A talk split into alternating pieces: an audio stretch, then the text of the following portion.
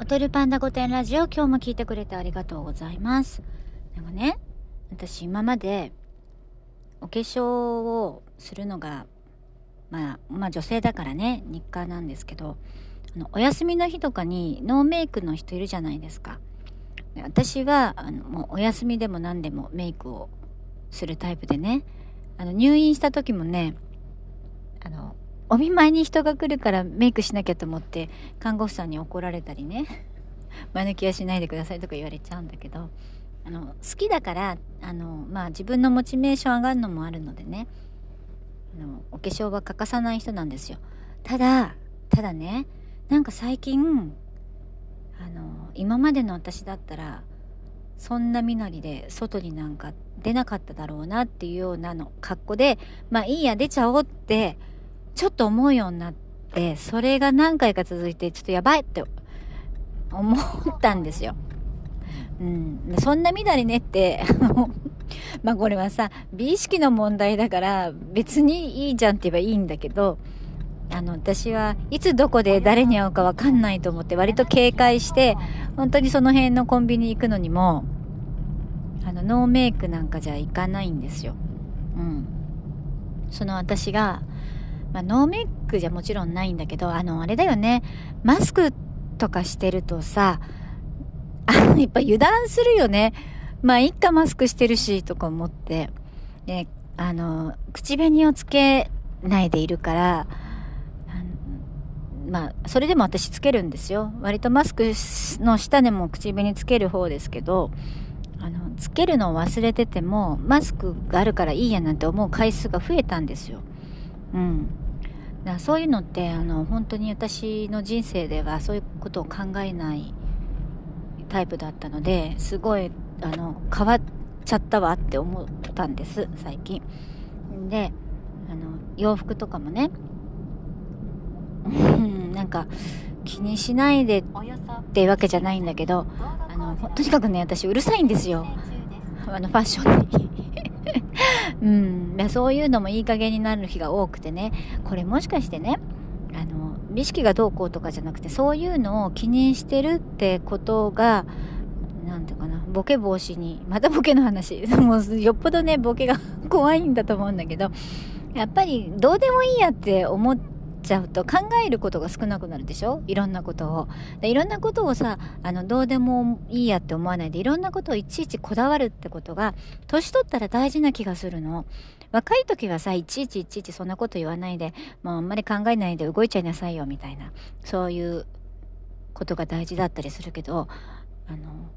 年をね重ねていくとやっぱ自分の中のこだわりをちゃんと持って、自分の行動になんかこう意味があって、私はこう思うからこれをやってんのみたいな方があった方が、なんか何でもいいやって言うとさ、今の時代さ、何もしなくても生きてけちゃうじゃない。こうあんまり考えなくてもボタンを押せばお湯が出るみたいなさ、ちょっとそれはなんかちょっと例えとしては合ってるかどうかわかんないけど、つまんなくたって携帯開けばドラマは見れるし、お腹が空いてもコンビニ行けば食べれるし、そんな困らないでしょ。でもなんか体に悪いからコンビニのお弁当はやめようとか、手作りにしなきゃとかって思って頭を使って買い物行ったりするのがやっぱだんだん大事になってくるんじゃないかと思ったわけですよ。化粧をしない自分に出会ってしまって、だからね、人が見てるからやるんじゃなくて、人が見てなくてもこうきちんとした生活リズムを作るとか、そういうのを自分で自分を律しながらやるっていうのがいかに大変かっていうね。だらだらした方が楽だもんね。なんかそういう辺のなんか狭間にいるんですよ私今。すぐ狭間って言うけど、意識しないとなんか楽な方に行っちゃって、でそれが悪いわけじゃないんだけど、なんかそれと同時になんか楽しむことも、なんか苦しいから遊ぶと楽しかったりするけど、苦しくないとなんか楽しいっていう感情も減っちゃう気がしてね、なんかややこしいこと言ってる私なんです。何が言いたいかっていうと、お化粧をしますっていうふうに自分に誓ったという話ですよ。めんどくさがるのはうちはなんかめんどくさいって言葉はね使っちゃいけないっていうルールがあって、めんどくさいって思うことがあったら手間がかかるって言い直さなきゃいけないんだ。だからそういうわざわざ手間をかけるっていうことを楽しむように生きていきたいなと思ったわけでございますは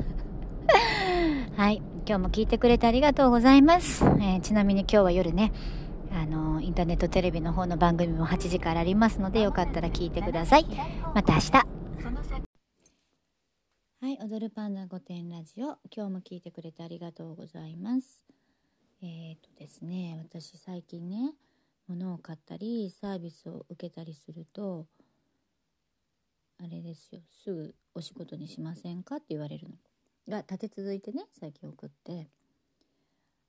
みんなね副業してんだなって、副業というかまあねそういう人たちは本業なんでしょうね。まあでも副業でできますよって誘われるわけですよ。なんかね周りに広めそうなんでしょうね。私ねそんなに発信力ないですけど、でもその小さいなんか個人に対する営業をするようなのってちょっともうね飽きちゃってですね、もう割とねやりきったんですよ私だからやるならねもっと法人相手かなんかもっとニッチなねちょっとマニアックな人対象とかね、そういうのないかななんて思ってるんですよ。男女関係なく年齢関係なく売れるようななんか健康系とかね、そういうのはまあやりやすいのかもしれないけど面白くないんですよね私からしたらね。まあ面白くないというかまあ興味がね、まあ、何のジャンルにもよるかですけど、意外に私が知らないだけでやったら楽しいなんてこともねあるかもしれないんですけど、いやとにかくね今メリカリとかでねバンバン物売って結構稼いでる人もいますしね、なんかちょっとした副業みたいなのってやってらっしゃる方もいいんじゃないですかね。で住んでるとこ関係なくできますもんね、ネットがあればね。私もねミニマムな生活をしたいって思ってはいるんだけどなかなかできなくてね私カバンを小さいカバンを持つっていうのをやりたいって何年も思ってるんですよ。財布を小さくしてみたりとかね、ポシェットでお財布だけをこうかけて、で手持ちのカバンも小さくするって2つに分ける作戦とかねいろいろ取ってるんですけど、やっぱりここに来てね荷物が頑張ってもね減らないというか、まあ、私の理想とする小ささにはならないんですよ。やっぱメイクポーチがあって、ね、なんか老眼鏡も入れなきゃいけないとかさ、でなんかマスクとかさいろいろなんだかんだ言ってまあ何入れてんだろうね。あとねまあ私ね化粧ポーチが大きいのかな、まあ、とにかく小さくならないんですよ。でだけど、例えばねスケジュール手帳もやめたんですよ、カバンが大きくなっちゃうから。で携帯に全部スケジュール入れて何も問題なく手帳持ってるとその手帳になんか紙挟んだりとかどんどん増えません？なんかこう余計なものが。だから携帯使う方がすごくシンプルで、もうここ何年か携帯なんですけども私がね今 Android 使ってて iPhone から Android にしたんですよ何年か前に。でその理由もiPhone って合理的でね使いやすすぎてつまんなかったんですよ。なんていうのかな、無駄な機能がなさすぎて。で無駄な機能とか無駄な手間を楽しみたくって Android に変えて、ほらいろんなメーカーによってちょっと触り方が違ったりとか、そういう手間のかかることを楽しみたくて変えたんですよ。でそれと一緒で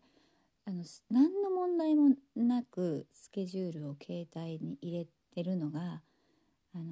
つまんなくなってきてさ、だって手帳持てばさ、それになんか何の色のペンで書こうとかさ、シール貼ろうとか、なんか嬉しかったらハートの絵つけようとかっていう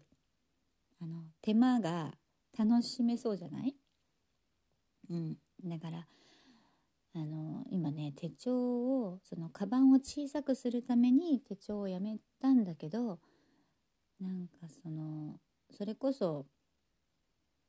合理的じゃないことを楽しみたくって手帳を復活させたいと思ってね。で本屋さんっていうの文房具屋さんに行ってで手帳を買おうと思ってまあ決まらない。なんていうの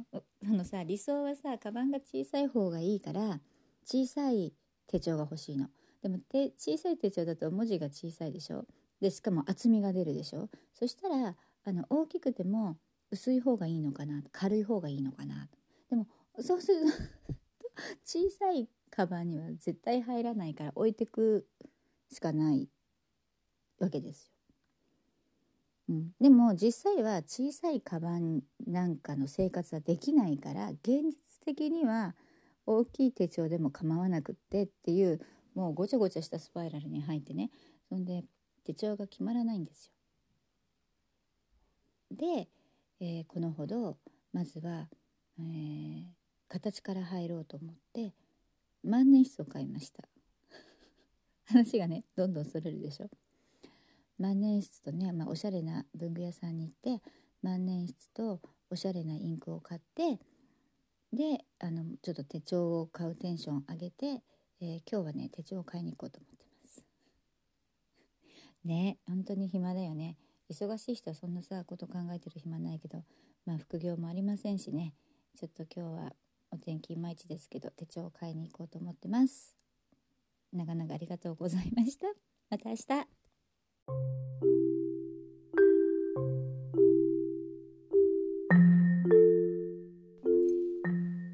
踊るパンダ御殿ラジオ、今日も聞いてくれてありがとうございます。ですね、私最近ね物を買ったりサービスを受けたりするとあれですよ、すぐお仕事にしませんかって言われるのが立て続いてね最近送って、みんなね副業してんだなって、副業というかねそういう人たちは本業なんでしょうね。でも副業でできますよって誘われるわけですよ。なんかね周りに広めそうなんでしょうね。私ねそんなに発信力ないですけど、でも小さい個人に対する営業をするようなのってちょっともうね飽きちゃってですね、もう割とねやりきったんですよ私やるならねもっと法人相手かもっとニッチなねちょっとマニアックな人対象とかね、そういうのないかななんて思ってるんですよ。男女関係なく年齢関係なく売れるような健康系とかね、そういうのはやりやすいのかもしれないけど面白くないんですよね私からしたらね。面白くないというか興味がね、何のジャンルにもよるかですけど、意外に私が知らないだけでやったら楽しいなんてこともねあるかもしれないんですけど、とにかくね今メリカリとかでねバンバン物売って結構稼いでる人もいますしね。ちょっとした副業みたいなのってやってらっしゃる方もいいんじゃないですかね。ね、住んでるとこ関係なくできますもんね、ネットがあればね。私もねミニマムな生活をしたいって思ってはいるんだけどなかなかできなくてね私小さいカバンを持つっていうのをやりたいって何年も思ってるんですよ。財布を小さくしてみたりとかね、ポシェットでお財布だけをかけて、で手持ちのカバンも小さくする、2つに分ける作戦とかねいろいろ取ってるんですけど、やっぱりここに来てね荷物が頑張ってもね減らないというか、まあ、私の理想とする小ささにはならないんですよ。やっぱメイクポーチがあって、ね、なんか老眼鏡も入れなきゃいけないとかさ、でなんかマスクとかさ、いろいろなんだかんだ言って、まあ何入れてるんだろうね。あとね、まあ私ね、化粧ポーチが大きいのかな、まあ、とにかく小さくならないんですよ。でだけど、例えばね、スケジュール手帳もやめたんですよ。カバンが大きくなっちゃうから。で携帯に全部スケジュール入れて、何も問題なく、手帳を持ってるとその手帳になんか紙挟んだりとか、どんどん増えません？なんかこう余計なものが。だから携帯使う方がすごくシンプルで、まあ、ここ何年か携帯なんですけども、